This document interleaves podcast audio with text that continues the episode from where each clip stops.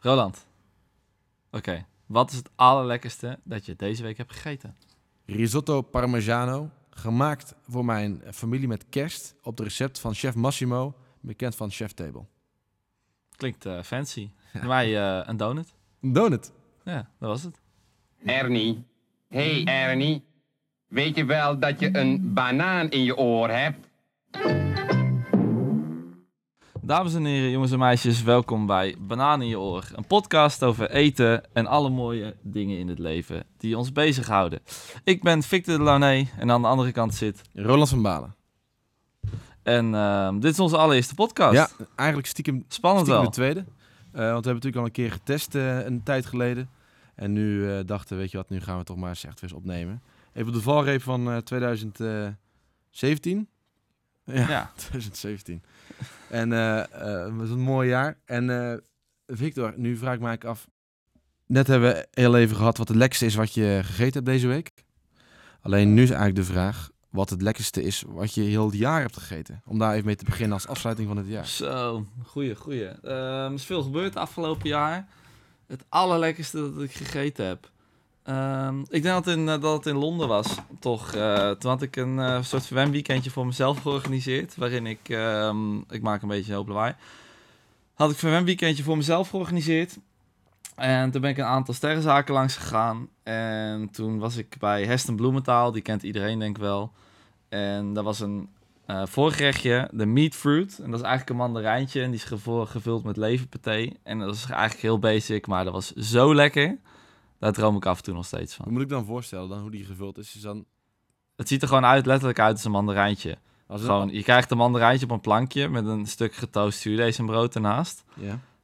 En als je dat mandarijntje doorsnijdt, dan blijkt hij dus gewoon helemaal van lever gemaakt te zijn. Ja. Alleen hij ziet er echt uit als een mandarijntje. En zit ik meteen te denken wat, Een soort mindfuck. wat ik het lekkerste is wat ik heb gegeten deze, dit jaar. Die is me gewoon heel erg bijgebleven. Ja, ik ben natuurlijk, ik kom straks denk ik nog even op, en in Azië geweest, in Maleisië. En ik denk dat ik daar wel, gezien de setting wel, in het, op de laatste dag waren we in Kuala Lumpur in een, in een tentje. En toen was er een, eh, een Indiaans steentje en die stond op TripAdvisor stond die op van nummer 22 van Kuala Lumpur. En dan heb je, ja, dan heb je duizenden zaken heb je daar. Een het gelopen en toen kwamen we in zo'n eh, in zo'n zaakje en dat leek gewoon als een van, van alle andere zaakjes daar. Basic, eh, plastic stoeltjes, Indiërs. Maar kreeg ik toch Ja. Iets op een bord met kip en een geniale kaasnaan. En dat was gewoon, op, die, op dat moment was dat gewoon de afsluiting van de reis gewoon fantastisch. En zo Precies wat je smaakvol, nodig had. zo sappig. eh, dat was geniaal, geniaal. Maar dus dat, een mooie. Eh, Victor, het idee is een beetje van de podcast dat we, al, dat we een beetje de afgelopen tijd ehm, wat, di- wat dingen hebben bijgehouden die ons bezighouden op het gebied van eten. En die gewoon om en om erin gooien. Ja. En dan, eh, Victor, laat ik aan jou de eer vandaag te beginnen. Waar je het over hebben? Ehm, ja, eigenlijk een ding waar we het al veel vaker over gehad hebben. ehm, wat voor mij een belangrijk onderwerp is, waar ik groot voorstander van ben. Ehm, en wat ik er nog een keer eh, wil bespreken, omdat het me eigenlijk zo erg bezighoudt. En dat is toch altijd de cider. Cider is een, eh, ja, een drank gemaakt van appels. Ehm, in de wereld, en, en vooral een aantal landen als eh, nou, Frankrijk, Normandië ehm, en Spanje, Baskeland, heel erg populair. Maar ehm, in Nederland eigenlijk helemaal niet. En wij zijn echt een enorm appelland. Ja, drinken ontzettend veel bier. Speciaal bier wordt steeds populairder. Maar waarom drinken we nou geen cider? Te Dat vraag ik me af. te, Ja, zuur te fris voor de te zuur. Ja, ja, denk je? Puur smaaktechnisch, ja. En ik denk, we zijn natuurlijk een beetje altijd een gewoonte mensen. Dat komt toevallig aan een ander onderwerp dat ik nog even terug. Het is ook niet, we kennen het ook niet. Het zit ook niet in het, eh, in het systeem. En de vraag is dan van, eh, waarom niet? Eh, van, ja, je weet natuurlijk de historie niet van. Maar, en maar de vraag is dan wel van, hoe zou het wel erin kunnen komen? Hoe zou het dan wel... Ja. Zou het, zou het potentie hebben om populair te worden? Dat is ook vooral de vraag. Want nou, speciaalbieren zijn steeds populairder. Alle terrassen, alle cafés kan je tegenwoordig heel wat eh, speciaalbier drinken. Zelfs in de supermarkt hebben ze grote assortimenten. Maar ehm, zou, eh zou cider dat gaan opvolgen? Of denk je dat het geen, eh, geen mogelijkheden heeft? Nou, ik denk dat als het, als het er komt, dan zou het eerst in de horeca moeten beginnen. dan zou het dus, net zoals de gin en de tonic, wat gewoon in één keer in de horeca eigenlijk door chefs is opgepakt. Dus eh, de, naar mijn gevoel is de gin en tonic hype niet begonnen bij de, bij de sommelier of bij de voorkant, maar is eigenlijk de chef die wil eigenlijk een beetje de, de drank naar voren brengen. Dus de chef is gaan experimenteren met eh, de verschillende combinaties, maar ook de garnituren en de presentatievorm. Die eigenlijk een soort van vloeibaar gerecht als aperitief. Zo heb ik dat een beetje gezien. En eh, dat is natuurlijk mooi aan gin en tonic. Aan de andere kant, cider, dat is dan wel gewoon cider. Dus dat is gewoon net zoals speciaal bier. Eh, het heeft een herkomst, het heeft een naam, het heeft een verhaal. Je trekt het open en je serveert het. Dat is natuurlijk niet dat je daar nog een, als, als ware, gin en tonic een draai aan kan geven. Maar aan de andere kant, er zijn natuurlijk wel steeds meer zaken die wil, zich willen onderscheiden. En dan als het product er is en de kwaliteit is er en het onderscheid is er, dan Ja. is het natuurlijk wel tof. Maar dan denk ik wel dat, dat je uiteindelijk wel wat Nederlandse merken op de markt moet hebben. Dus wat Nederlandse cidermerken, die een beetje dat... Ja, ik weet niet of er... Is er een Nederlands cidermerk? Wordt er nu al Dat Nederland vraag al ik me cider ook gemaakt? af. Dat vraag ik me dus ook. Dat, heb ik, eh, ja, dat weet ik eigenlijk niet. Want het punt is vooral, en daar kwam ik dan gaande mijn zoektocht achter... ehm, met ja, de vraag waarom we in Nederland zo weinig cider drinken... is ook omdat wij heel veel zoete appels hebben dus in Nederland. We hebben heel veel appels die we gebruiken voor appelmoes, appelsap... ehm, handappels, zeg maar, om gewoon zo te eten... En ehm, als je een hele lekkere uitgebalanceerde cider wil hebben, dan heb je dus een variatie nodig aan appels. Dan heb je dus zoet nodig, je hebt zure appels, ook knijten bittere appels, die gewoon echt niet te eten zijn zo. Dat is echt alsof je, ehm, ja, Alsof die nog gewoon nog twee weken aan de boom moet hangen. Zo. ja, alsof je gewoon zo'n kilo van die rauwe spinazie in je mond hebt, zeg maar zo stroef van die tannines. Ja, ja. Zo, zo bitter zijn gewoon, zijn gewoon niet te eten. En dat soort eh, verschillen, die kom ik toch weinig tegen in, in Nederland. Ik heb het gevoel dat wij toch te weinig eh, variatie aan, eh, aan appels eh, kweken. Maar zou je, dat Dat zo, we- zou je dat zo goed nog doorproeven? Het is natuurlijk een beetje die suikers die... ja, ik weet niet of, of per se de suikers in, het, in de appel de appel zoet maken. Dat, dat, dat denk je wel natuurlijk. Maar omdat je natuurlijk die, die, die, die suikers heb je natuurlijk nodig voor je alcohol. Ja, omdat- zeker. En dat, is het, dat, maakt, dat maakt ook de, de interessantheid, zeg maar. Ik bedoel, een, eh, wanneer wordt een drankje of iets altijd interessant? Dat is natuurlijk als er meerdere aspecten in zitten. Als je dat bittertje hebt, als je een zuurtje hebt, als je een zoetje hebt. En dat soort dingen. En dat, dat heb je hier, eh, of dat soort appels zie ik hier gewoon minder, zeg maar. Bij- ons zie je toch gewoon meer de, de standaard appelsoorten, voor ons standaard in ieder geval. En de, de zoete handappels. En ben wel benieuwd of daar niet, eh, of daar niet meer op kleine schaal andere soorten appels gekweekt worden. Want ik geloof echt in cider. Want het kan zo. Eh, er zitten zo verschillen in. Je kan, het kan zo lekker zijn. En zo anders dan dat veel mensen denken. Want cider is toch vaak gewoon het zoete. ehm, eh, ja, de, de Jills-achtige dranken, zeg maar. Wat eh, de mensen die geen bier, de dames die geen bier lusten, die drinken een, een Jills of een, of een cider. Maar dat is eigenlijk niet de echte cider. Ik zou Nederland graag introduce- introduceren aan de echte cider. Maar toch, ik denk dat het ook niet erg is dat je hier andere appels hebt. Want dat zou je ook betekenen dat je hier een andere cider van krijgt. Ja, oké, maar zolang je maar, zolang je maar ehm, die verschillen hebt, Ja, zeg maar. Alleen zoete appels geeft een saai sap. Ja, dat denk ik ook. Maar dan in combinatie met... Je hebt natuurlijk wat frissere eh, appels wel in Nederland. Eh, en je hebt ook hele zoete appels. De- De Pink Lady is natuurlijk gewoon rete zoet. En de Granny Smith is, is natuurlijk van klassiek een frisse appel. Waarschijnlijk heb je waarschijnlijk nog zuurdere appels nodig dan dat. Om dat te, te krijgen. Eh, de vraag is, wat gebeurt er in reststromen? Of daar ook misschien wat zuurdere appels in, in zitten.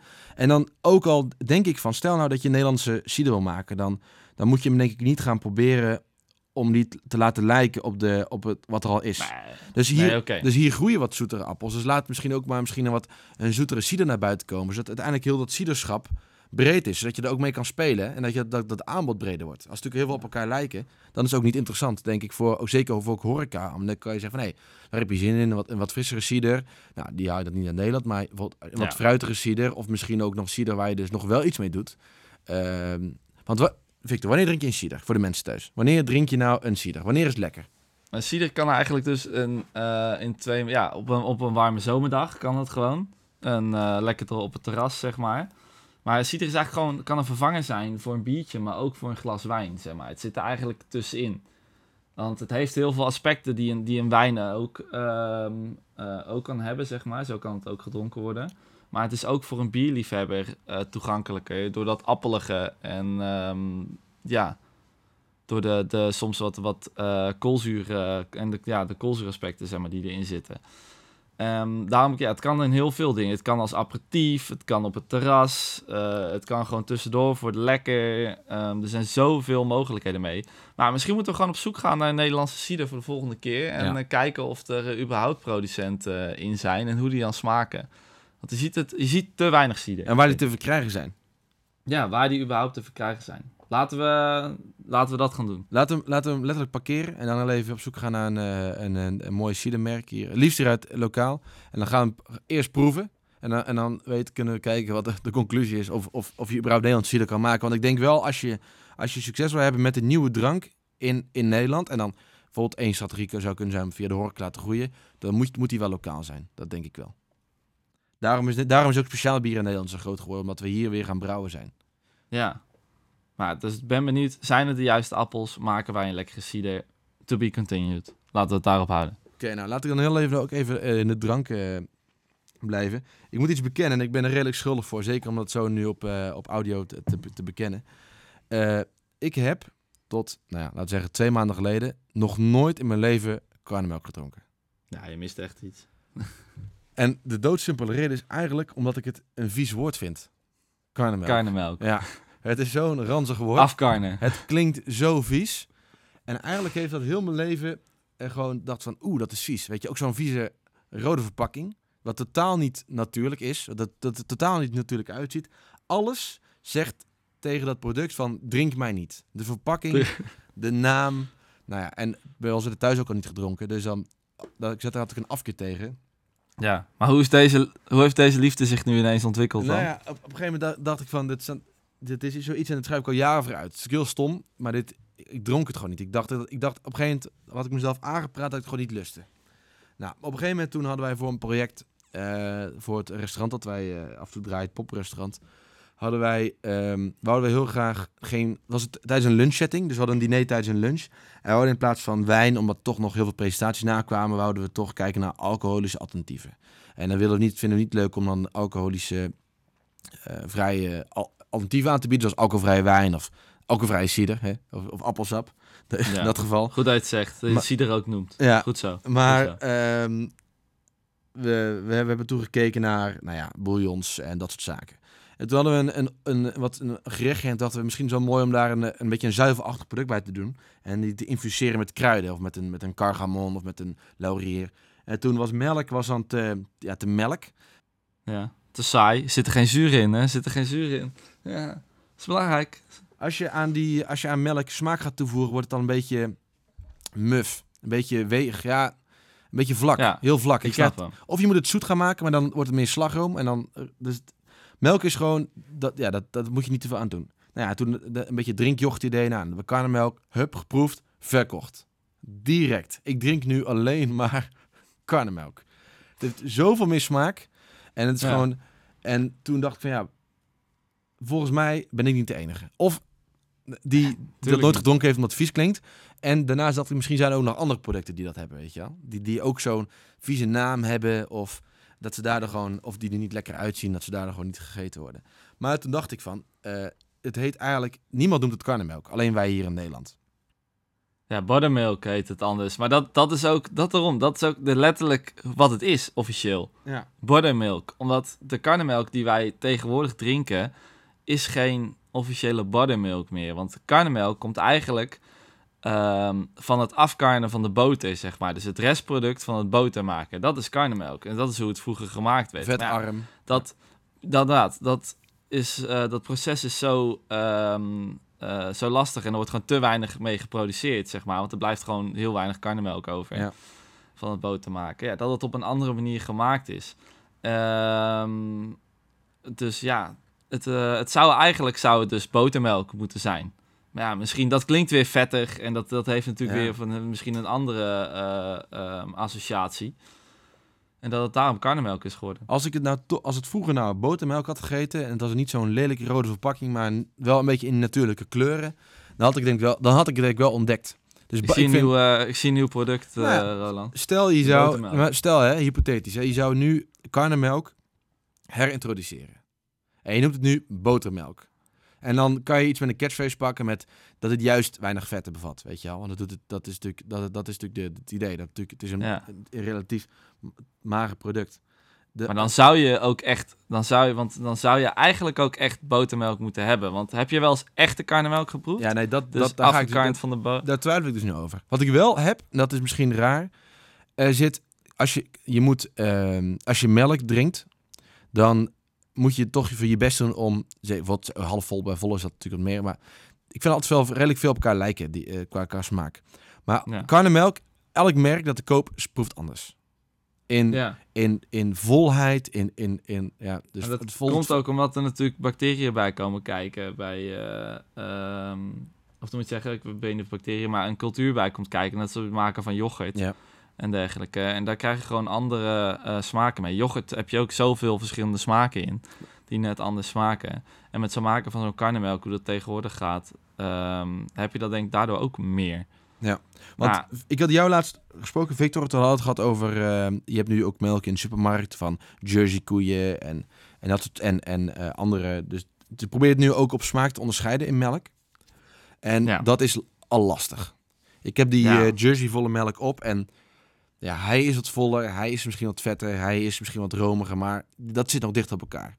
Het, Maar- geen, het maakt geen grote verschillen, zeg maar. Nee, Zo'n, eh, nee. Dat proef je gewoon niet. Dat denk ik ook niet. En dus misschien ook door de processen, hè, door het homogeniseren en misschien dat, dat, dat, soort, dat soort zaken, dat dat daar dat ook... het afvlakt. Dat, dat afvlakt, ja, dat denk ik wel. En ook door, door natuurlijk een lichte temperatuurbehandeling, meestal, ehm, lichte pasteurisatie, dat je daar toch daar wat, wat smaak mee afkapt. Maar juist in die karnemelk, en dat daar, daar, zit juist, daar kan je juist heel veel, eh, ja, heel veel verschillen en heel veel Ja. onderscheid, heel veel onderscheid te maken. En daar denk ik van, karnemelk is nu zo'n product van, nou, het hoort er een beetje, misschien een beetje bij. Het zit, er er is niet echt een dedicated pro, eh, karnemelk-producent zo die daar echt iets mee doet. Maar ik denk, ja, daar zit nog zo Oh, die, er een nieuw, die er een nieuwe twist aan die geeft, gewoon, nee, maar, alle karnemelk die je nu kan kopen, zijn van merken die dat al aanbieden, weet je wel. Die, die, dus die bieden al melk aan. En misschien daardoor ook in die volumes dat het ook niet kan. Dus ja, dus stel nou... Het zou wel interessant zijn om naar te kijken. Want het enige wat echt zo is... Ik ben denk ik twee jaar terug of zo... ben ik bij een, eh, ehm, een zorgboerderij geweest. En zij maakte onder andere een eigen boter. En tijdens het maken van die boter... tijdens het proces hielden we dan de karnemelk over. Toen heb ik daar een fles mee naar huis genomen. Ehm, die heb ik geproefd. En eigenlijk sindsdien vind ik gekochte karnemelk niet meer lekker. Ja. Dus eigenlijk als je eraan begint, je weet wat voor reactie het heeft. Ja. Je drinkt nooit meer andere karnemelk. ja. Het is zoveel zachter, lekkerder, frisser. Het is zo anders, niet zo, zo eh, scherp eh, als de gekochte karnemelk. Het is zo anders, zoveel lekkerder, dat je eigenlijk niet anders meer wil. Ik ben benieuwd waarom dat niet zou kunnen, gewoon. Nou, maar ik denk dat het niet kan, omdat nu eh, alle, alle merken die doen het een soort van bij. Dus ze hebben gewoon een volledige halfvolle melkproductie, een volledige melkproductie. Misschien ook nog yoghurt erbij. En daarnaast hebben ze ook nog karnemelk. Maar je hebt niet echt een dedicated karnemelkmerk die gewoon alleen maar bezighoudt met eh, de echte karnemelk. En de vraag is Ja. van, zou daar dan ook vragen naar zijn, weet je wel? Maar aan de andere kant gewoon, je ziet nu overal exclusiviteit oppoppen. Hè? Alle merken gaan, er komt iets bij. Hup, pindakaas. Hup, komen, komt de smaak bovenop. Zeven soorten.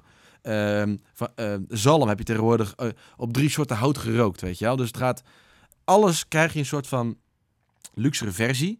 Dus eigenlijk Ja. overal wordt meerwaarde aangegeven. Ja. Maar in zuivelschap is het, is het bijna allemaal nog wel prijsgericht. Het wordt allemaal nog wel gezien als, als echt een product. En meer, eh, in, in de vorm van minder merk, maar meer productgericht. Dus het is echt behoeftebevullend. Dus boter is boter, ehm, eh, melk is melk. Natuurlijk heb je dan een onderscheid in eh, eventueel bi- eh, dat het biologisch is. Eh, of dat bijvoorbeeld een weidemelk is. Of tegenwoordig heb je ook wat calcium toegevoegd, die onzin. Maar Ja. ehm, Maar in, in het zuivelschap wordt er alleen, ehm, zie je alleen veel nieuwe dingen. Dus in toetjes en dergelijke, waar ze nieuwe dingen proberen. En ja, verder volgens mij weinig. Je hebt nu wel steeds meer dat je de betere boters trouwens nu wel in de schappen ziet. Dus de goede Normandische gezouten boter, dat soort dingen. is ook wel weer een luxe, luxe product. ja, maar dat wordt dan weer een beetje in de markt gezet als soort van, eh, niet als, als smeerboter, maar meer als een borrelboter, weet je, op Ja, meer als borrelboter, ja. En zeker. terwijl, terwijl, Maar- terwijl het jammer zijn als nu, daarom ben ik wel blij met zo'n Jersey-initiatief wel. Gewoon dat je, dat, dat je nu gewoon wel eh, betere melk krijgt van Nederlandse bodem met een verhaal en met die gewoon, die gewoon meerwaarde is biedt aan leuk. melk. Heel leuk, Dus- zeker weten. Dus nu is de vraag van, oké, wanneer komt er dus wat je, een echt dedicated karnemelk. Ja. Die of- gewoon- Ik weet niet of we deze podcast al online moeten zetten. Want het is nu al eh, idee nummer twee, Roland. Ja, dit is al idee nummer twee. eh, een cider van Hollandse bodem en de botermelk. Dit is gewoon de idee-podcast. Ja, dus gewoon, het gaat wel heel snel. gaan heel dit. snel. Nou, oké. Als we dit tempo vast moeten houden, dan... Dan, dan kan een producent gewoon dit houden en dan kan hij in 2018 kan hij flink vooruit. ja, inderdaad. Maar leuk, karnemelk. Drink allemaal een keer de echte karnemelk. Dat is eigenlijk wat we willen zeggen. Oké, maar waar je het kan krijgen, weten we niet. Dat is eigenlijk het nadeel. Nee, het is niet gewoon, je kan het niet kopen. Nee. Maar wel tip, ik heb die van... eh, Het is als een truffel. Die, eh, ja, die kan je tegenwoordig ook gewoon krijgen. Maar dat, dat juweeltje zoeken, nee, maar je, Eh, we raden het aan, maar weten niet ja. waar. Dat is gewoon de vraag. boerderijen. Ga langs, zoek. Maar wel, ik heb die van... persoonlijk nu, de lekkerste die ik gevonden heb, is die Arla Biologische. Die vind ik die melk ook altijd wel lekker van. En die Ken het, ook joh. lekker. Maar die is wel echt gewoon, dat, is van, eh, die, dat zijn van blije koeien. Dat idee heb ik al. Kan Ja, wel van blije koeien. Dat proef je, hè? Dat proef je, ja. Die, eh Je die je wordt er blij koeienkarnemelk. Oké, Victor, eh, ik next. Next topic. Ben ik alweer aan de beurt? Oh jeetje, jeetje, wat hebben we allemaal opgeschreven? Ehm, ja, ik had nog wel een grappig dingetje. Wil je het hebben over je reis? Ik ben, Victor? ja, daarom. Ik ben eh, een maand geleden ben ik naar eh, Vietnam geweest. Dat was eigenlijk, die reis was een beetje gemaakt, of gepland, nadat we een, eh, een kookboek hadden gemaakt over de Vietnamese keuken. En toen was ik zo eh, eh, ja, daardoor gebiologeerd dat ik dacht, ik moet er een keer heen. Nou, ehm, lang verhaal kort. Ticket geboekt, erheen gegaan. Geweldige vakantie gehad. Het, is, het land is geweldig, de mensen zijn super, het eten is heerlijk. Ehm, en ik hou van Azië. Dus ik ben makkelijk om. Maar er was een paar dingen nou, eigenlijk, die waar ik tegenaan liep. En deze was eigenlijk het grootste ding. De Vietnamese lumpia. Die ken je wel, toch? Ja, tuurlijk. Ja, Het- het, is het- altijd zo'n... De Vietnamese lumpia. Is altijd... altijd elke, elk dorp heb je zo'n klein aanhangertje... Ja. waar een hele oude eh, dame of eh, man in staat. Heb je nu over Nederland of over... eh, ja, nee, over Nederland. Nederland, ja. Nu gaat het over Nederland. De Wij dan... de Vietnamese oliebol is het eigenlijk gewoon. ja, je, de Vietnamese oliebol. Altijd zo'n klein, klein dingetje, twee van die huistuin keukenfrituurtjes erin. Een fles met eh, pittige en met zoete chili saus. Ja. En hij staat overal. Maar de Vietnamese lumpia die we kennen is dus helemaal geen Vietnamese lumpia. Want, Wist je dat? nee, eh, nu je vertelt het me. Ik ben sowieso niet een... eh, een, een erg- Haal jij er wel eens een? Nee, nee, ik haal zeer weinig, nee. Ik vind het gewoon... nee, nee, nee. Ik moet dus ik deed dat dus ook nooit, tot ik dus terug was en ik zag een Vietnamese lumpia kraan. Toen heb ik dus gewoon een Vietnamese lumpia gehad. Dat is echt jaren geleden. Maar ehm, de Vietnamese lumpia die wij kennen is dus helemaal geen Vietnamese lumpia. Want de, um, de lumpia's die wij kennen zitten in zo'n soort krokant ehm ja, filodeegachtig. Ja, dus ja. een lumpia vel, zeg maar. Wat dan gefrituurd wordt. En zo'n harde, eh, harde korst, lekker crispy. En dan van binnen zit er een vulling met, ja, Joost mag het weten iets. Als je degene met, met kip in zit, dan moet je altijd maar geloven dat er kip in zit, want een stukje zie je niet echt terug. Beetje hetzelfde bij, als bij een vleeskroket soms. Maar ehm, nou ja, dat, dat is dus de lumpia die we kennen. Maar in Vietnam heb je de Vietnamese lumpia, die wordt gewoon gerold in rijstvel. Ja, ja, ja. Dus dat is gewoon de rijst, dat is zo'n geniaal ding. Rijstvellen zijn zo belachelijk eh, eh, veelzijdig. Je kan ze stomen, je kan ze gewoon weken, je kan ze frituren, ehm, je kan ze los frituren als een soort cracker. Je kan ze roosteren op de barbecue, dan krijg je een soort crispy pizza. Het is echt gestoord hoe veelzijdig het is. Echt het beste product ever. Maar ehm, het is een hele andere lumpia, want hij is niet zo crispy, maar hij is wel lekker eh, vettig. En hij is een, eh, ja, het, het is een, eh, de vullingen zijn ook totaal anders als hier. Maar toen ging ik ineens denken van, vanuit de Vietnamese lumpia, waarom vernederlandsen wij alle dingen? Zeg maar, zoals de Chinees, de Vietnamese lumpia. Hoe authentiek zijn al die dingen Niet zo nou? snel. Ik wil even bij de Oké. voordat we het breed trekken, even bij de Lu- Lumpia blijven en over, die, over dat rijst, rijstvel praten. Het mooie Ja. daarvan ook, vind ik ook, is dat die, omdat die lichtelijk doorzichtig is, dat je het product nog een beetje ziet, weet je wel. Dus als je gewoon een kleurrijke vulling hebt, dan, Ja. dan zie je het nog een beetje doorheen. In ieder geval als je hem, eh, ik weet niet of, je het ziet als je hem gaat frituren, of je dat dan nog houdt. Die, Nee, nee, nee. Ja, wel een klein beetje, maar niet, niet heel erg Nee, of zo. nee, nee. Want dat heb je wel als je hem net rolt of stoomt. Dan is hij nog een beetje doorzichtig. Ja, zeker. En dan zie je alles er nog mooi in zitten. Want ik heb natuurlijk wel, ik heb natuurlijk al een keer Vietnamese lumpia op hier in Nederland. Maar wat, wat ik dan vaak heb is gewoon, dan proef je vooral heel veel vet. Omdat heel dat filodeeg, dat zuigt zich vol. En uiteindelijk dan heb je eerst zo'n hap warme korst. En dan is Ja. eigenlijk gewoon, daarna is gewoon vlak alles, heel die vulling af. Ja, want er zit ook veel meer deeg en korst omheen dan bij een officiële Vietnamese lumpia. Maar dat is gewoon één dun rijstvelletje. Waardoor je gewoon een, een, een omhulseltje hebt en daar binnenin zit gewoon veel meer vulling. Want doen ze, st- strijken ze nou nog in in iets of zo? Of gaat hij nog in de Nee, slag? gewoon, Nee. eh, het is, eh, maar dat is dus, een, ik heb het dus thuis ook geprobeerd te doen. Aan de ene kant snap ik wel een klein beetje waarom ze het misschien hier in Nederland niet doen. Is wat, het, het is best wel bewerkelijk en best moeilijk. Je moet best wel een beetje skills hebben om een mooie, originele Vietnamese lumpia te maken. Omdat je, je moet sowieso de rijst, juiste rijstvellen hebben. En dan moet je ze eh, niet te nat maken natuurlijk, want anders ga je de- die natte plak in de frituur gooien en dat, dat wordt helemaal niks. Dus je moet ze echt net bevochtigen. En dan heel strak inrollen, dat er geen eh, luchtbellen in zitten. En dan moet je hem frituren. Je vouwt hem op als een soort van do- als een Dorito, toch? Dus eerst, eh, eerst rol je hem, dus je hebt, legt de, je de- deeg leg je een klein beetje onderin. En dan klap je Ja. het ons flapje erop en dan trek je hem strak. Zijkant dubbel en dan rol je hem door, toch? Ja, Ja. ja. zo, eh, zo kan je hem oprollen. Ja. Ja. Of sommigen doen eerst de zijkanten naar binnen en dan helemaal oprollen. Dat kan ook nog. Maar ehm, nee, zo gaat dat. En hoe worden ze daar verkocht? Want eh, dat heb ik Vers ook... gebakken gewoon. Maar wel, is het ook een beetje streetfood? Is het wel een beetje hetzelfde idee van het, dat een beetje tussendoor, die, dat hapje wordt als voorgerecht geserveerd? Ja, ook als voorgerechtje, als snackje. Je kan het eh, gewoon op straat kopen bij restaurants. Nou, je hebt dus heel... ehm, je, ik heb zoveel verschillende vullingen gegeten. Maar er zit dus heel vaak ook gedroogde paddenstoelen in. Iets van ei door de vulling. eh, wat groenten. ehm, wat, ja, er kan wat vlees in zitten. Wat varkensvlees gedroogd. ehm, er kan echt van alles en nog wat in zitten. Het is eigenlijk een beetje gewoon... eh, alles wat er bijna over is, fijn gehakt. En soms zitten er wel acht, negen soorten groenten door elkaar. In een rolletje en dan, gefri- dan gefrituurd. En dan wordt het in de, in de sojasaus gedoopt. Ja, gewoon sojasaus. Ja. Ja. En dan, eh, dan eet je super hartig. Heel lekker. Ik ben echt helemaal verslaafd geraakt aan de Vietnamese lumpia. Maar dus wel aan de echte Vietnamese lumpia. Nu wel het nu even waar je net de naar link, naartoe, ja. waar je naartoe wil gaan, van dat brede trekken. Nou, ik heb natuurlijk, ik heb een, eh, in de, ik ben dit jaar in Maleisië geweest, maar ik heb ook eerder al vijf maanden in Maleisië gewoond en gewerkt. En toen het eerste wat ik was toen ik terug was, was hier nasi en goreng maken, want dat, dat is dus echt typisch dat daar. En ook gewoon, eh, dat, in ieder geval, ik heb dat gewoon ook daar veel moeten doen. En dan, het, dat lukte gewoon niet gewoon. Je hebt gewoon hier heb je gewoon niet de eh, A, het vuur. In nasi moet je gewoon echt op, op, op eh, wokbranders bakken. Zodat je die korrel helemaal droog en bijna, dat, die bijna, dat die bijna poft. Dus dat al die vocht uit die korrel is, daar heb je echt hitte voor nodig.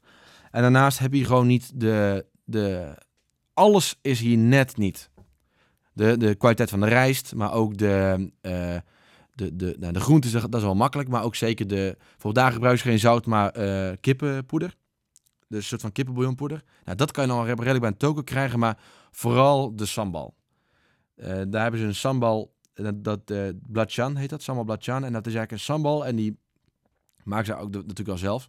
Maar dat doen ze heel veel, dat doen ze shrimp paste, dus garnalenpasta gaat er doorheen. En dat is een bepaalde, ja, ik denk dat het wel een beetje die umami is waar het vaak over is, weet je wel. Dat een beetje dat, dat eh, gefermenteerde vis, maar dan nog keer tien, want dat is echt niet normaal heftig. Maar dat, dat gaat, en in combinatie dan met die hitte, zodat zodat, hoe je dan daar die, die heel simpel, zo'n nasi goreng, weet je, dat gewoon, simpeler kan bijna niet.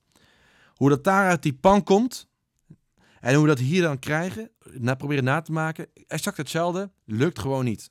En ik denk dat het ook is bij de, dat, dat je dat breder trekt. Bij ja, de, maar nu zeg je, nu is het dus eigenlijk van nou, de, de, de reden waarom dingen eh, anders zijn, of ja, misschien minder authentiek, zeg jij, is omdat de ingrediënten dus niet te krijgen zijn, of de, ja, ja, de juiste ingrediënten, de juiste kwaliteit niet te krijgen. nou, en dat je daardoor wel die vertaalslag moet maken. Dat het wel ook dat, dat wel dat een het daarom onderdeel moet. is. Ja, oké. Bijvoorbeeld als je dan kijkt naar de, de oud-Hollandse Chinees bij ons, hè, waar je de, de Fuyong Hai en de Babi Pangang en eh, wat heb je allemaal, wat zijn nog meer de klassiekers, de Kuyuluk, ehm noem ze maar op. Ook de Vietnamese lumpia die je daar kan krijgen. Waarom zijn die eh, gerechten zo? Zeg maar, is dat, zou dat zijn omdat het dus inderdaad niet te krijgen is? Of, ehm, of om de vraag van de Nederlander, de smaak, de smaak die wij gewend zijn? Ik denk dat het en-en is. Maar ik denk dat zeker aan het begin, zeker aan het begin was het ook wel gewoon echt een praktische overweging. Van, Weet je, al die, kijk, nu tegenwoordig kan je door toko's kunnen veel meer krijgen. Weet je wel, hier.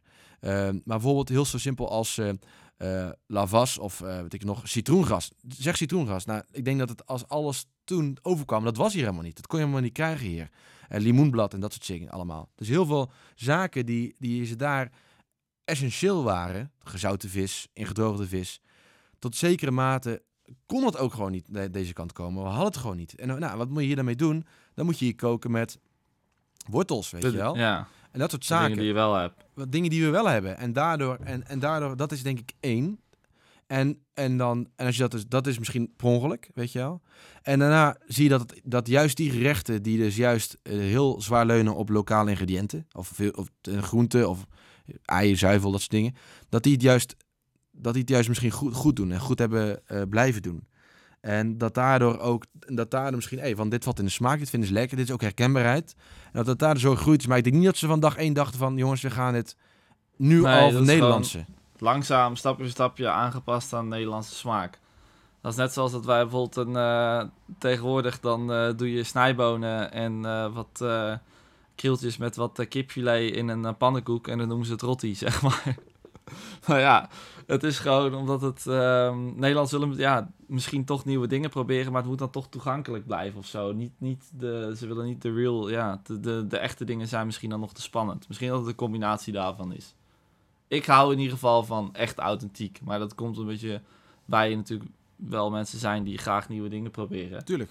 En dat je, dat je de, de echte authenticiteit wil proeven, juist het onderscheid en geen eh, eenheidsworst. Maar ik denk ook dat dat, dat is natuurlijk sowieso een onderwerp waar, waar we het een keer over kunnen hebben. Van, over die, eh, misschien voor de volgende keer, die parkeren in je leven, kunnen we even nadenken over sowieso klassieke horeca, weet je wel. En dan vind ik ook gewoon, dus je kan in, in delen, kan je die splitsen. Dus een, een, een frietzaak, weet je wel. Dus gewoon een categorie hore- horecazaak. De Chinees, weet je wel. De, zeker, Ja. en dan de afval, de, afval Chinees. Laat dat Laten we die een keer allemaal één voor één eh, behandelen. Ja, en leuk, wat, en wat daar nu dan, wat vinden we daarvan? En wat zien we nu Ja. daar gebeuren? En, wat, en hoe zien we daar dat in eh, evolueren, weet je wel? Ja. Nou, in ieder geval, de, ik pleit voor de echte Vietnamese lumpia. En ehm, ja, dus de- Weer een idee. ja, Victor. de aangepaste, ja, inderdaad. De aangepaste, eh, Eind volgend jaar staat er bij de Gamma een authentiek tentje. En die draait gewoon, die heeft gewoon lumpia's met, eh, met, met eh, maar niet met dat filodeeg, maar hoe noem je het? Rijst? Rijst? rijstpapier. Rijstpapier, ja, ja. gewoon rijstvel. naam. Rijstvel, ja, rijstpapier. Lijkt mij een hele goeie. Sowieso doen de Vietnamezen alles tussen een rijstpapiertje. Dat is ook gewoon geniaal. Dat- Alles. Dat is gewoon eigenlijk gewoon, dat je, eigenlijk had je dat boek op rijstpapier moeten drukken. Ja, goeie. Ja. Ik weet niet hoe goed dat werkt. Ik weet niet of iemand het al een keer gedaan Nou, heeft. maar in Bij, ieder eh, geval een goed idee. bij, eh, Maar, eh, bij Laten we hem afsluiten. Klein, klein beetje tussendoor. Bij, ik heb een keer Ja. gegeten bij eh François Gers, FG in Rotterdam. En die heeft zijn menu heeft hij op aardepapier gedrukt. Dat je het menu kan eten, zelfs. Echt? Ja. Oh, lachen. Niet aan te raden volgens mij, maar het is ook niet de bedoeling. Maar het, het is het idee erachter, dat je het menu kan Het zou kunnen opeten. Ja, ja. Ah, goeie. Oké, dus nou, dat, dat was mijn, mijn dingetje waar ik benieuwd naar was. Victor, ik, ik wil het hebben met jou over tandpasta. Oh jee. Eet je die wel eens? Nou, dat is dus het punt. Ehm tandpasta gaat natuurlijk wel in je mond, weet je wel. Ja. Maar eh, ik denk dat er weinig zooi is wat je naar binnen in je mond stopt dan op een dag dan tandpasta. We hebben Wat, wat natuurlijk... bedoel je? Nou kijk, laatst was er een, kwam er een onderzoek naar buiten en dat was dat bijvoorbeeld, eh, dat, misschien heb je dat gelezen, dat eh, libello's, labello's, ik weet niet wat het is, dat dat echt rete slecht voor je is. Tuurlijk smeert het op je lippen, maar je krijgt altijd iets binnen. Hè? En daar zitten bepaalde vetstoffen in of bepaalde eh, shit in wat gewoon ongezond is. Dus dat, dat hebben ze waarschuwing voor gedaan. Van jongens, let op, zeker bij kinderen. Eh, je smeert het op, maar je krijgt af en toe je mond en je slikt het door uiteindelijk. En oké. Toen dacht ik, al eerder al, van tandpasta is een product. Dat is eigenlijk een beetje, het is geen voedsel, maar je hebt het wel in je mond. En uiteindelijk krijg je het wel binnen. Hoe dan ook. Ja. Ik- ik- Ja, altijd iets. ja, al, altijd iets, weet je wel. Maar als je weet dat tandpasta gemaakt is van varkensvet en onder andere en, eh, en allemaal andere rotzooi. Het is echt een, een samengestelde bom van waarschijnlijk ook natuurlijk goede stoffen, goed voor je tanden. Maar daarbij ook gewoon bepaalde dragers, weet je wel. Toen dacht ik van, het, volgens mij is het een bom die op het punt ligt van ontploffen. Er moet maar ooit een keer iemand, één iemand, hierover dit Zijn echt gaan over uitzoeken. Ja, Roland van Malen. Ja, nou, dat is niet mij, maar er iets in een, een iemand die wel invloed heeft Ja. op de, hè? dus iemand die met volgers, weet je wel. Die Ja. hebben, dus, maar bedenk je eens na, Instagram volgers. stel jij weet wat in tandpasta zit. Ja, ik heb geen flauw idee. Ik kijk echt nooit op die achterkant. Omdat het gewoon, on, het is gewoon niet te achterhalen gewoon. Want zoveel vage ingrediënten zitten daarin. Ik ben een keer bij Vion geweest in Os. De grootste vacht, eh, varkensslachterij van, eh, van, voor mij van Europa. Daar worden volgens mij 10.000 varkens per dag geslacht. Zoiets. Dat, is heel veel. bizar. Ik, Ja. Dat is, kan ik sowieso een keer een, een, keer een st- stuk over lullen. Hoeveel indruk op, dat het mij heeft gemaakt. Die, dat is echt, dat, is, dat was een hele bizarre dag. Maar in ieder geval goed, daar kwam ik binnen en toen stond er een vitrinekastje met producten die worden gemaakt van varken. Dus van, van vet en van haren en dat soort zaken. En bovenaan stond een hele raden? rij tandpasta. Mag, oh, een hele rij tandpasta. Maar ook ik dacht, shampoos. dat ik, mocht, ik dacht dat ik mocht raden welke producten het waren. Sorry. Maar ik denk Helaas, zeker als je je best doet, je mag nog wel raden, want ik weet ook niet precies, maar heel veel shampoos en tandpasta's en dat soort zaken allemaal. Beetje verdikt. Ja. Oh. En zeep, inderdaad. Zeep. Maar toen dacht ik van, oké. Stel dat gaat iemand dat nogmaals, iemand gaat het uitzoeken wat er in tandpasta zit en die gaat het publiceren en zegt van jongens, waar zijn we godsnaam mee bezig? En stel daar eens een keer een merkje en die heeft een soort van, niet echt biologisch tandpasta, maar een soort van, weet je wel, dat het gewoon natuurlijker wordt, dan ontploft die markt gewoon. Want Denk je? ja, dat is gewoon. Als iedereen zou weten wat hij elke avond. Iedereen doet heel de dag nu tegenwoordig zijn best. Bewustwording Ja, is is, het ook een echt slecht voor je, al die producten? Nee, dat is niet de vraag. Is, zijn ene slecht, weet je wel? Ja, Maar we, dat is een hele lange discussie. dat is een hele lange discussie. En moet, dat, is, dat is een. Weet je wel? Maar mensen willen het gewoon niet. Mensen willen gewoon weten wat ze in hun mond stoppen. Maar Ja. als je daarmee bezig bent, mensen zijn daarmee bezig. Dat is, een, dat, is een, dat is geen trend, dat is gewoon een, de beweging. Daar gaan we naartoe met z'n allen. Weet je wel? We gaan naar clean label, we gaan natuurlijk eten, we weten wat in zijn mond stopt. Daar zijn we allemaal bezig. Maar s'avonds, dus op sommige mensen zelfs drie keer per dag, maar s ochtends, 's avonds, steek je gewoon de meest grote rotzooi in je mond. Weet je wel? Ja. Aan, aan Maar je hebt spullen. toch tegen... Kijk, tandpasta is natuurlijk gewoon een ding wat gewoon verfrissend moet zijn. Je wil gewoon even dat lekkere munt, dat, dat pepermunt smaakje, want dat, dat geeft je lekker een fris en schoon gevoel. En dat is gewoon, ja, wat, je, eh, wat iedereen wil, denk ik. Daarnaast heb je trouwens wel, hoe heet die hele vieze de zoute tandpasta Ja, ja, ja, precies. Die, eh, die roze. Als je dat, sommige mensen zijn er helemaal fan van, maar hij- ik word er altijd, ik vind dat heel gek. Zo'n hele zoute, eh, zoute hap. Is die niet heel, eh, of veel eh, ehm, beter of gezonder? Ja, voor mij wel, ja. Maar dan, dat nogmaals, dan, dat is dan... Het leeft niet, zou ik maar zeggen. Dus ik bedoel, je leest er nooit iets over. Van, maar ik, ik, ik, toch denk ik, we gaan met z'n allen zo gezonder... Nou, gezonder is de vraag, maar bewuster leven, bewuster eten. Dat ook dit soort, dit soort dingen die meer dan grijs gebied zijn, bijna zwart al, weet je wel. Dat eigenlijk van, Ja. die op het randje van eten zitten. eh tandpasta, ja. maar misschien, kan- ik, weet, ik probeer er nog meer te denken dan wat je in je mond stopt. Maar ja, ook zo'n libello dan bijvoorbeeld, weet je wel. Dat doe je Ja. toch op je mond. Libello. Eh, Mooie ja. benaming. Of labello, libello. Ik raad altijd elkaar. Maar zulke, Ja. zulke zaken. Kauwgom, ja, dat is ook niet. Ja, geen idee. Je weet niet wat er allemaal in Kauwgom zit. is alweer wat, wat, al wat meer eten, weet je wel. Maar je hebt een paar van die producten en die zitten op het randje. Dat, Ja. die, Je hebt er nooit over nagedacht. die, zijn, dat is, dat is die goed. zijn next gewoon. Dat weet ik zeker. Goed dat jij zo bewust bent over de tandpasta. Het opent weer een nieuwe wereld Die voor zijn- mij. eh. Die zijn next gewoon. Ik weet zeker, daar, daar komt iets mee. En ik, wou, het- ik, ik dacht eraan en ik gooi het even naar jou toe, hoe jij erover denkt. ja. En wanneer, ehm, wanneer ben jij tot, deze, tot dit inzicht gekomen? ben ik wel benieuwd naar. Eigenlijk heel lang, lang geleden, want ik dacht namelijk een keer van, kunnen we niet, kan er niet, een- toen dacht ik dus, toen ik naar Vion geweest was, dacht ik van, oké, ehm tandpasta is gewoon een, te- een teringsbende. En toen dacht ik wat minder vanuit deze kant, maar meer van, is het niet mogelijk om een tandpasta te maken zonder zooi, weet je wel? Dat überhaupt eerst. Dat je Ik gewoon eh, schrijf hem op het lijstje van eh, te ontwikkelen producten. tandpasta Hij zonder wordt al zooi, redelijk lang. met, daar, met daaruit gewoon, met, met het idee erachter van, gewoon jongens, de- ja. Het, ik denk het idee is duidelijk, weet je wel? Van jongens, ja, tandpasta. Wees er bewust om. Ik, ik, ben niet, ik ben niet aan het pleiten voor dat het gezonder moet, maar meer van, voor mij gaat het een keer los. Ik ben wel benieuwd. Om, uh, echt leuk om even de volgende keer of van de mensen die, eh, die eventueel misschien wel luisteren. Laten we hopen dat er zo meteen iemand luistert.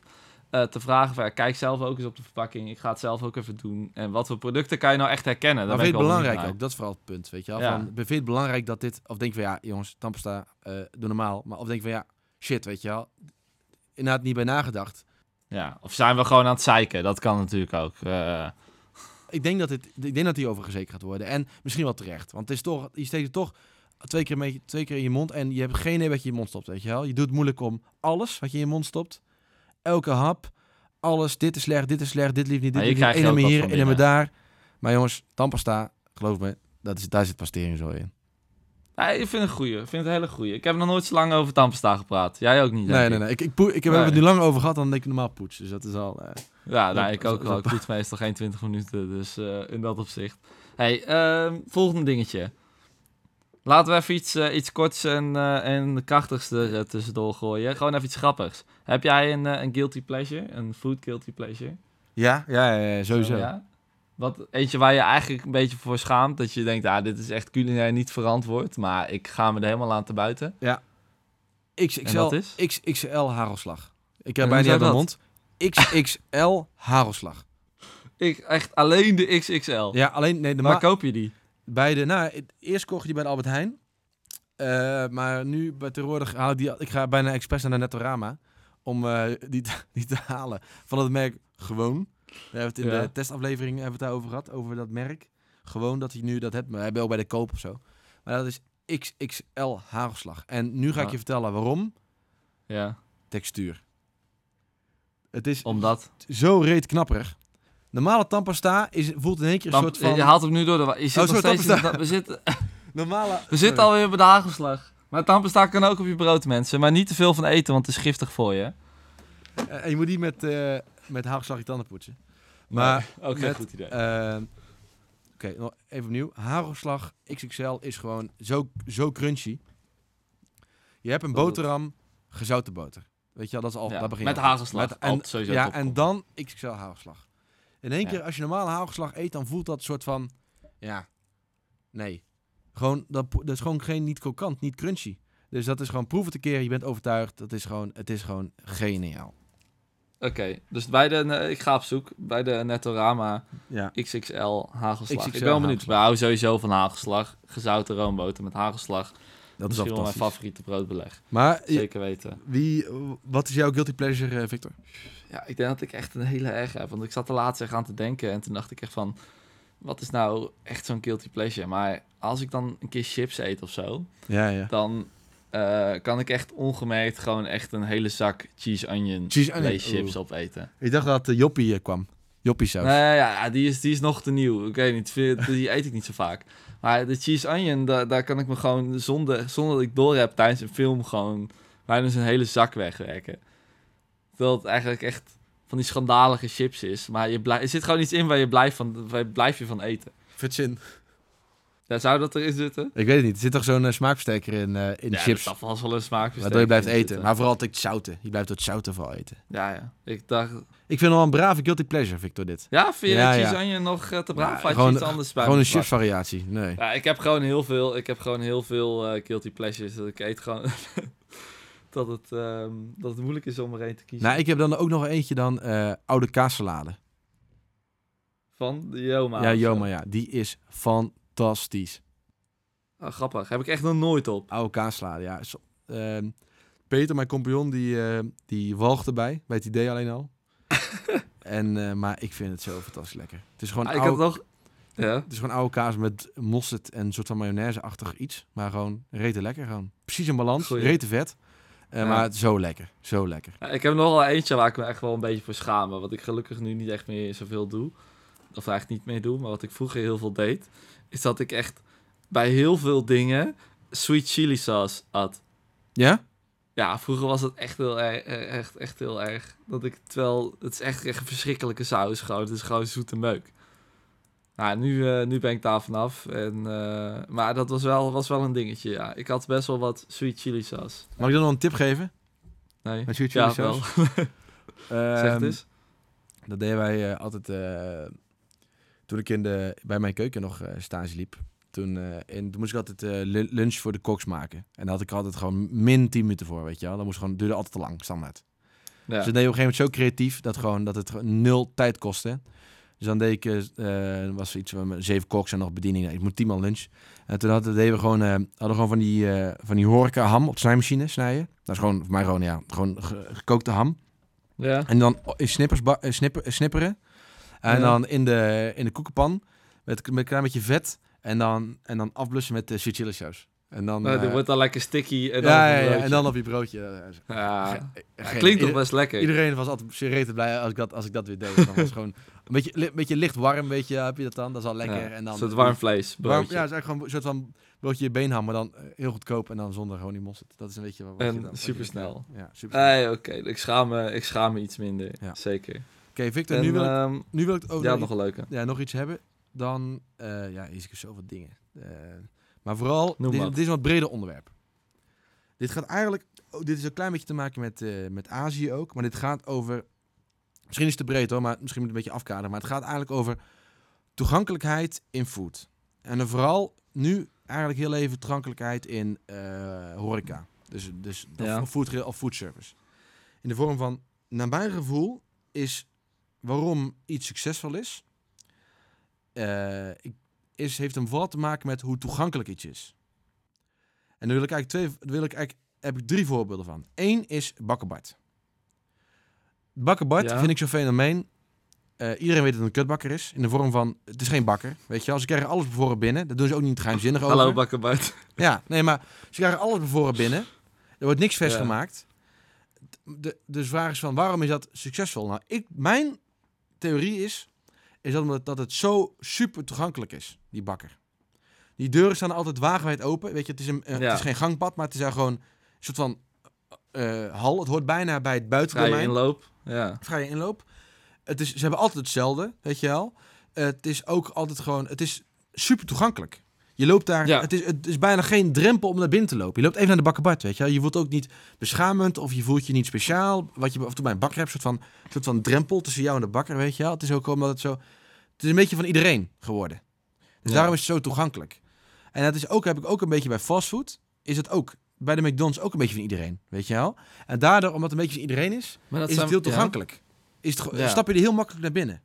Dat snap ik. Maar dat, nu heb je het vooral over hele dingen die dus heel erg betaalbaar zijn. Ja. En die ook een heel groot publiek aanspreken. Want dat zijn McDonald's en Bakkerbart zijn allebei gericht op gewoon een hele grote ja. doelgroep. Nou, maar dat, dat, draagt ook bij aan die toegankelijkheid. En ook dat je het meteen kan afhalen, dus je niet hoeft te zitten of ook niet lang hoeft te wachten. Dat je altijd weet, het is altijd ook een soort van druk. Bij de bakkerbart, altijd, bij de bakkerbart is altijd een klein beetje druk, weet je wel. En ook bij de fast is altijd een beetje druk. Dus je Dus, voelt maar je... jij zegt eigenlijk van toegankelijkheid eh, ehm, valt of staat het eh, concept. Nou, ja, nou, ja, vind ik wel. Maar, nee, ja, maar hoe, hoe, hoe zie je dat dan bij wat, wat duurdere ehm, eh, concepten, zeg maar? Dus Nou, waar een, een hoger prijskaartje aan hangt of het- dergelijke? Die zaken zijn dus in mijn, in mijn ogen minder toegankelijk. Je stapt daar minder snel binnen. Om meerdere redenen. Eh, maar vooral omdat je... Je moet letterlijk een drempel over, weet je wel? Je moet je Ja. misschien iets mooi kleden als je zieker gaat eten, weet je wel? Of je moet je anders voordoen. Misschien... Sommige mensen voelen zich niet comfortabel erbij. Ook een beetje, comf, beetje Ja, comfort, maar, je kan niet, maar je kan niet allemaal in het laagste segment, of Nee. in het laagste segment gaan zitten, Nee. zeg maar. Absoluut. Dus Nee, nee, maar dat, dat je- dat zeg ik ook niet. Dit geldt alleen voor, voor dat. Maar nu kom ik weer bij Azië. Want daar komt er de hersenspinsel. Dan weet je, misschien snap je het iets beter. In Azië ehm, is, is er een cultuur dat mensen op straat eten. Mensen koken s'avonds niet zelf. Mensen eten op straat. Voor hun is het ook soort van goedkoop, weet je wel? ja. En dat is het omdat al die tenten die zijn rete toegankelijk. Het is, die staan letterlijk op straat open. Het is, het is een beetje afhaal. Die, die cultuur is ook naar, maar het is een hele toegankelijke cultuur. Je gaat heel makkelijk ga je daar bu- buiten de deur eten.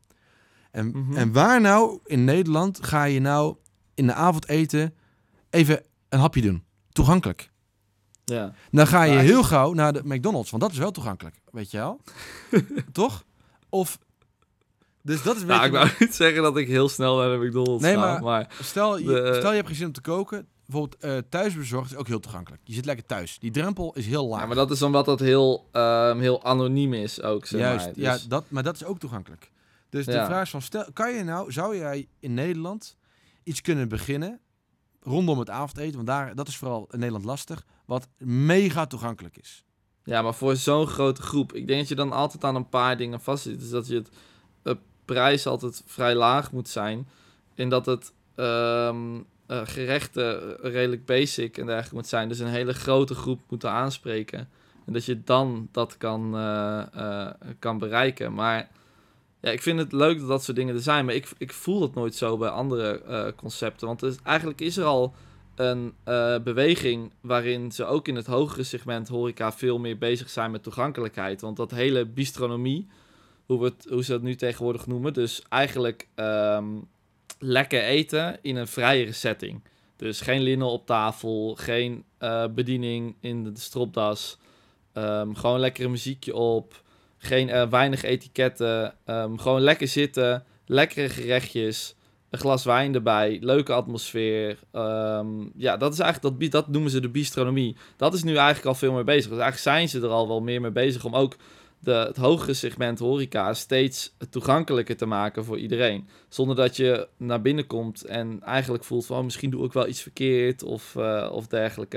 Dus eigenlijk is dat al wel een ontwikkeling die bezig is. Maar wat jij hebt met toegankelijkheid, ik heb daar eigenlijk een, een iets ander idee over met toegankelijkheid. En wat voor mij eigenlijk heel belangrijk is, en dan maakt het eigenlijk niet uit of het laag in het segment zit of hoog in het segment, is pretentieloos zijn. Dat vind ik eigenlijk het allerbelangrijkste aan een horeca-concept. En, en misschien moet ik het even uitleggen, maar de pretentieloosheid vind ik altijd heel belangrijk bij een zaak. Je moet gewoon uh, niet te koop lopen met dat je het allerbeste hebt, of weet ik veel wat. Of, daar word ik altijd zo moe van. Je moet gewoon lekkere of goede producten voor een goede prijskwaliteit in een hele leuke sfeer hebben. En um, niet, uh, niet jezelf te goed vinden of te speciaal wat je maakt. Je moet jezelf ook niet te serieus nemen, vind ik altijd. Vind ik met alles belangrijk, weet je. Lach af en toe een keer om jezelf. Neem jezelf ook een keer in de zeik. Um, ja, en, en maak gewoon, heb gewoon plezier in wat je doet. En ik denk als je dus wat meer potentielozer bent, dat dat uh, toegankelijkheid ook een stuk sneller komt. Ja. Ja, maar ik, die, die toegankelijkheid is, een, is een brede gedachte waar ik langer mee loop. Want heel veel horeca zit ook, zit een beetje in mijn, ook in mijn dagelijkse be bezigheden.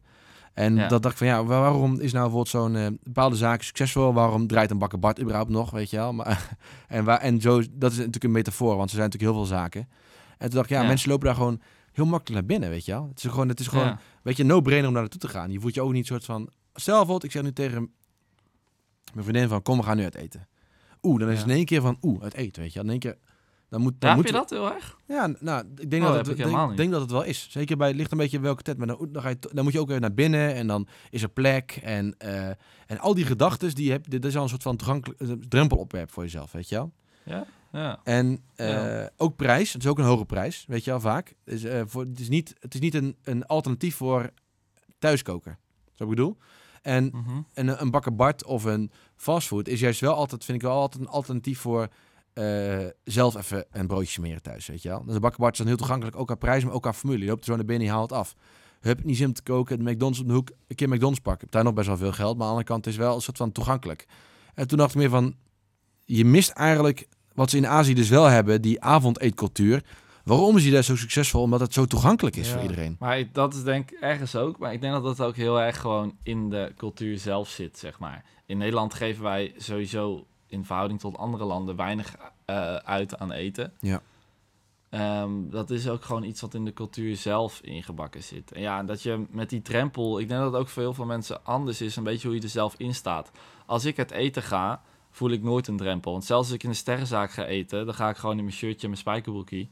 En dan ga ik daar niet opgedreven zitten. Omdat ik altijd denk van, ik kom voor het eten. Ik kom voor de ambiance. En het moet helemaal niets uitmaken hoe je erbij loopt. Dus ja. ik heb dat altijd heel sterk. Dus ja. ook, ik ga gewoon expres niet in pak naar een sterrenzaak. Ja, ik vind ik wel. Ik vind dat toch wel een soort van de... de uh, maar dat is persoonlijk hoor. Ik vind dat, dat altijd een beetje de... Dat maakt mij altijd een beetje extra speciaal, weet je wel. Ik vind dat... Uh, een soort feestje. Nou, kijk, nu, dan, dan ga ik meteen nu even een onderwerp, slot van jou jatten waar ik even over wil hebben, want het, is, het sluit precies aan hierop. Ik had het idee, mijn volgende puntje had ik nog te staan van, uh, wat heb ik nog niet opgeschreven? Oh ja, de V&D-concepten noem ik dat maar. Je hebt, het is uh, keuzes maken. Dus het is of je gaat, je doet bij de action boodschappen, goedkoop, weet je wel, leuk, uh, simpele dingetjes, een beetje rotzooi. Maar wat je wel af en toe bij de winkel uitloopt, omdat zo goedkoop is dat je toch een beetje verrast bent wat je daarvoor kan krijgen, weet je wel. Of je gaat bij de bijkorf shoppen, weet je wel. En dan kwaliteit, ja. luxe. Maar daartussenin, dat V&D-segment, dat is een beetje zo'n, eh, weet je wel. En in horeca heb je het ook een beetje. Of je gaat, je wil simpel, snel, leuk, betaalbaar. Of ja. je wil over de top, luxe, weet je wel. En dat heb ik ja. ook een beetje met daarom, ik ga nooit meer, ik ga of ga ik bij een leuk trip, handy, eh trendy zaakje het eten, voor een paar tientjes, lekker glas wijn erbij en ik ben weg, weet je wel. Ja, Of ik ga over de top, weet je wel. dat, eh, dat heb ik ook. Juist. Dat heb ik ook. Maar dat komt een beetje omdat er... En nu gaan we wel een beetje afwijken van het onderwerp. Maar omdat ik vind dat er te veel middensegment horeca is. Ja, en dat Dus is ook saai. Horeca, wel oké horeca, maar geen uitblink horeca, zeg maar. Nee. Daar is gewoon te, er is te veel hetzelfde op dat Ja, ik wil het een beetje toerisme horeca, noem ik dat altijd wel. Ja. die zit al, die zitten vol omdat er toeristen zijn, maar als dat Ja. niet zou zijn, dan, dan is, dan is het heel, heel snel klaar. Ja. Maar Dus dat, de prijskwaliteit is eigenlijk, is eigenlijk niet echt best. nee, En Nee, ehm, ja, dat doe ik ook nooit meer. Je gaat gewoon of, of gewoon een, een spaghetteria-achtig, dus dat is zo'n concept waar je een bordje pasta eet en een glas wijn drinkt met z'n tweeën en 40, 50 euro afrekent en dan weer gaat.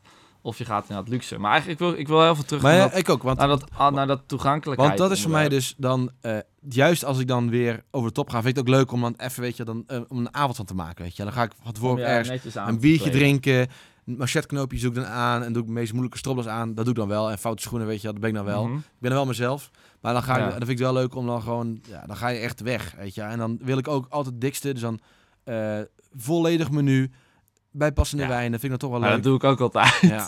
En dan gewoon, laat ik me gewoon, je hebt ook altijd van die mensen en die gaan dan, eh, dat, dat, dat- niet dat ik me aan irriteer, maar dan een klein beetje wel. Die gaan dan Ja. bij twee of drie sterren uit eten en die gaan dan expres geen wijnargument doen, maar die gaan dan wijn, weet je wel, die gaan dan wijn van de kaart kiezen, weet je wel.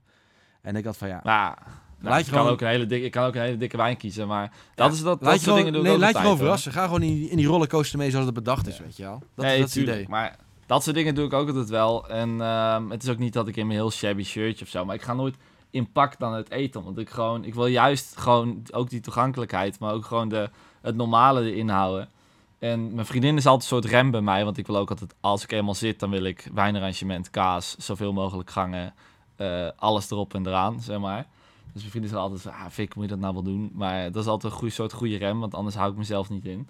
Maar ehm, waar ik eigenlijk gewoon naar terug wilde, is dat is toegankelijkheid heel belangrijk. Maar ik denk vooral, voor mij is het vooral de pretentieloosheid. Dus je hebt gewoon zoveel horecazaken die zichzelf zo goed vinden en zo speciaal in wat ze doen. En ehm, ja, die er zo mee te koop lopen. En ehm daar word je soms moe van, zeg maar. Je hebt gewoon heel veel van die tenten die gewoon doen alsof ze het, het allerbeste ever zijn. Maar heb je het nu over, over, over sterrenniveau? Of heb je het nee, ook, nee, gewoon over alles. Ook over, over hipster, ja, dat soort dingen. Gewoon die, zo, eh, die zichzelf zo geweldig vinden. Victor, ik heb het gouden voorbeeld. Naar mij, gouden naar mij- voorbeeld. ja, Ik als je naar mij kijkt, als ik, als ik het eten ga, dan ehm, waar, wat voor plek ga ik het liefst uit eten? Dat is een plek, gewoon wat pretentieloos, ik herhaal het zo vaak, wat gewoon pretentieloos is. Het waar je in een gezellige sfeer, ehm, eh, goed eten met een goed glas wijn, zonder dat er te moeilijk over gedaan wordt, zeg maar. Ge- Gewoon ontspannen, ehm, ja, gewoon een leuke, eh, leuke avond. Niet krampachtig, heb wat lol. Lach af en toe een keer om jezelf. En ehm, voor een goede prijskwaliteit. Dat zijn de plekken waar ik graag eet. Nou, de, de topvoorbeeld vind ik, ik ben naar Berlijn geweest eh, een tijdje terug. En daar ben ik A, wel ziek eh, teleurgesteld door het eten. Want iedereen, ik ben Berlijn, Berlijn, Berlijn, Berlijn. Iedereen loopt ermee weg, weet je wel. Nou, Nee, je moet ook niet elke keer naar McDonald's gaan. Want die is gewoon hetzelfde als in Nederland. had ik niet gedaan. Ik had een klein beetje gezocht, ook niet heel goed hoor, daar niet van. Maar ik, Berlijn is niet het voetbalhal van, van Europa, jongens. Dat is gewoon, dat moeten we wel vaststellen. Nee? gewoon- nee. Ik ben nog nooit in Berlijn geweest. Nee, Even opgebiecht hier. Dus Ja. het- die staat moet ik, ik wel denk, echt een of je moet reten goed Mensen zoeken. zeggen dat het eten heel goed is. daar. Ja. nou, Sorry, wat zei je? Ja, je moet dan echt zoeken, maar het is niet dat je dan bij dat je overal je binnenstapt, dat je dan in het Walhalla staat, weet je wel. Maar in geval, ik was met iemand met Sk- Skip Roeland, dat is een, een, koffie, nee, een koffiebrander uit Utrecht. Eh, onder, onder andere waren we daar en hij nam ons mee naar de koffietaakzaak van Berlijn. Nou, jongen, Skip, het was- a.k.a. Jesus. A.K. Jesus, juist, dat is het, de man. En ehm, het was, wa- ja, eind november volgens mij. In ieder geval, het was reet koud daar, weet je wel. Ja. Dus wij een half uur lopen naar die, naar die koffiezaak. Eind van de dag, ik kom binnen en ik zeg er, ik vraag, ik wil gewoon een dubbele espresso. Dat is gewoon het enige waar ik zin in had, weet je wel. Maar ze waren te arrogant om een dubbele espresso. Dat doen, dat doen ze niet. Ze deden een dubbele espresso. Ik kreeg een enkele espresso. Nou jongen, toen was ik Pretentieloos, dan komt het weer. Hè? Toen Die was ik- zichzelf... pissig gewoon. Ja. Toen was ik zo pissig. Toen ik van, kom jongens, ik, heb, ik ben toch waar is gewoon die gastvrijheid gebleven, weet je wel? Ja, maar dat is dus jezelf te serieus nemen Dat in wat je doet. namelijk zelf veel te serieus. Ja, en dat, dat doet gewoon afbreuk. Ja, dat, nou, dat was, dat was, ja, dat nam echt heel veel afbreuk. Ja, absoluut, Ja. absoluut. Dat Dus ik, ik zeg in de toegankelijkheid inderdaad belangrijk. Ik pleit vooral voor eh, pretentieloze horeca. Nou, dat, maar één ding Dat klinkt heel stom, maar met de uitleg erbij Toen hoop ik- ik dat je het snapt. Ik heb natuurlijk wel een beetje op het niveau, toen eh, heb ik wel een beetje van dichtbij gezien, die sterrenniveau en dat soort zaken. En daar is wel die cultuur daar nog in.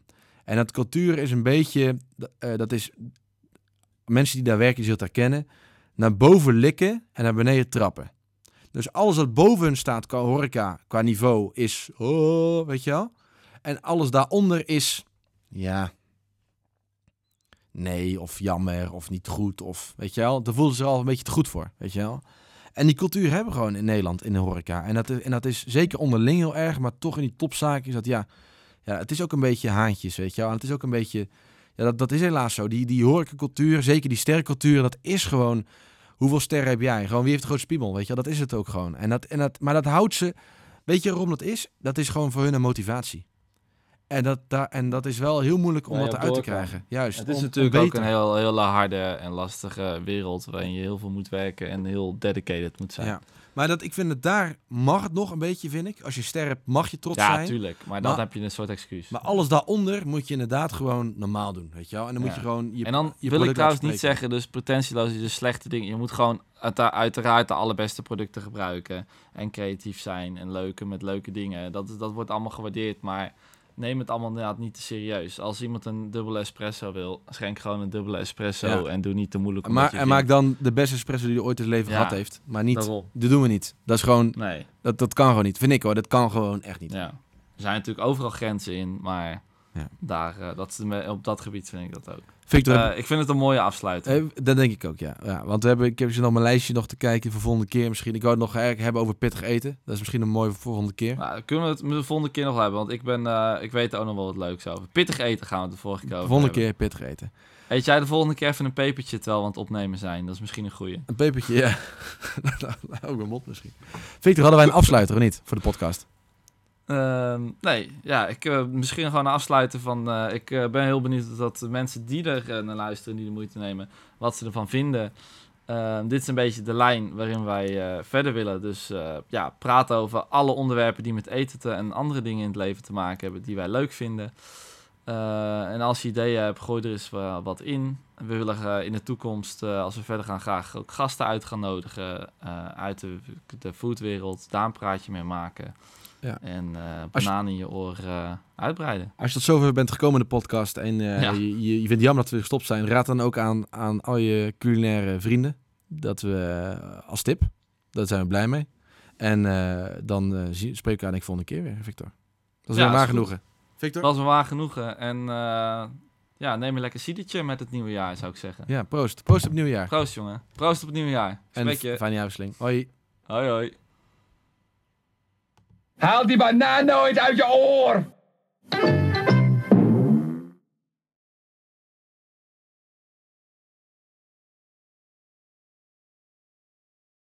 Hm, ik ga maar eens een nieuwe banaan halen. Zeker kapot. Hé, banaan.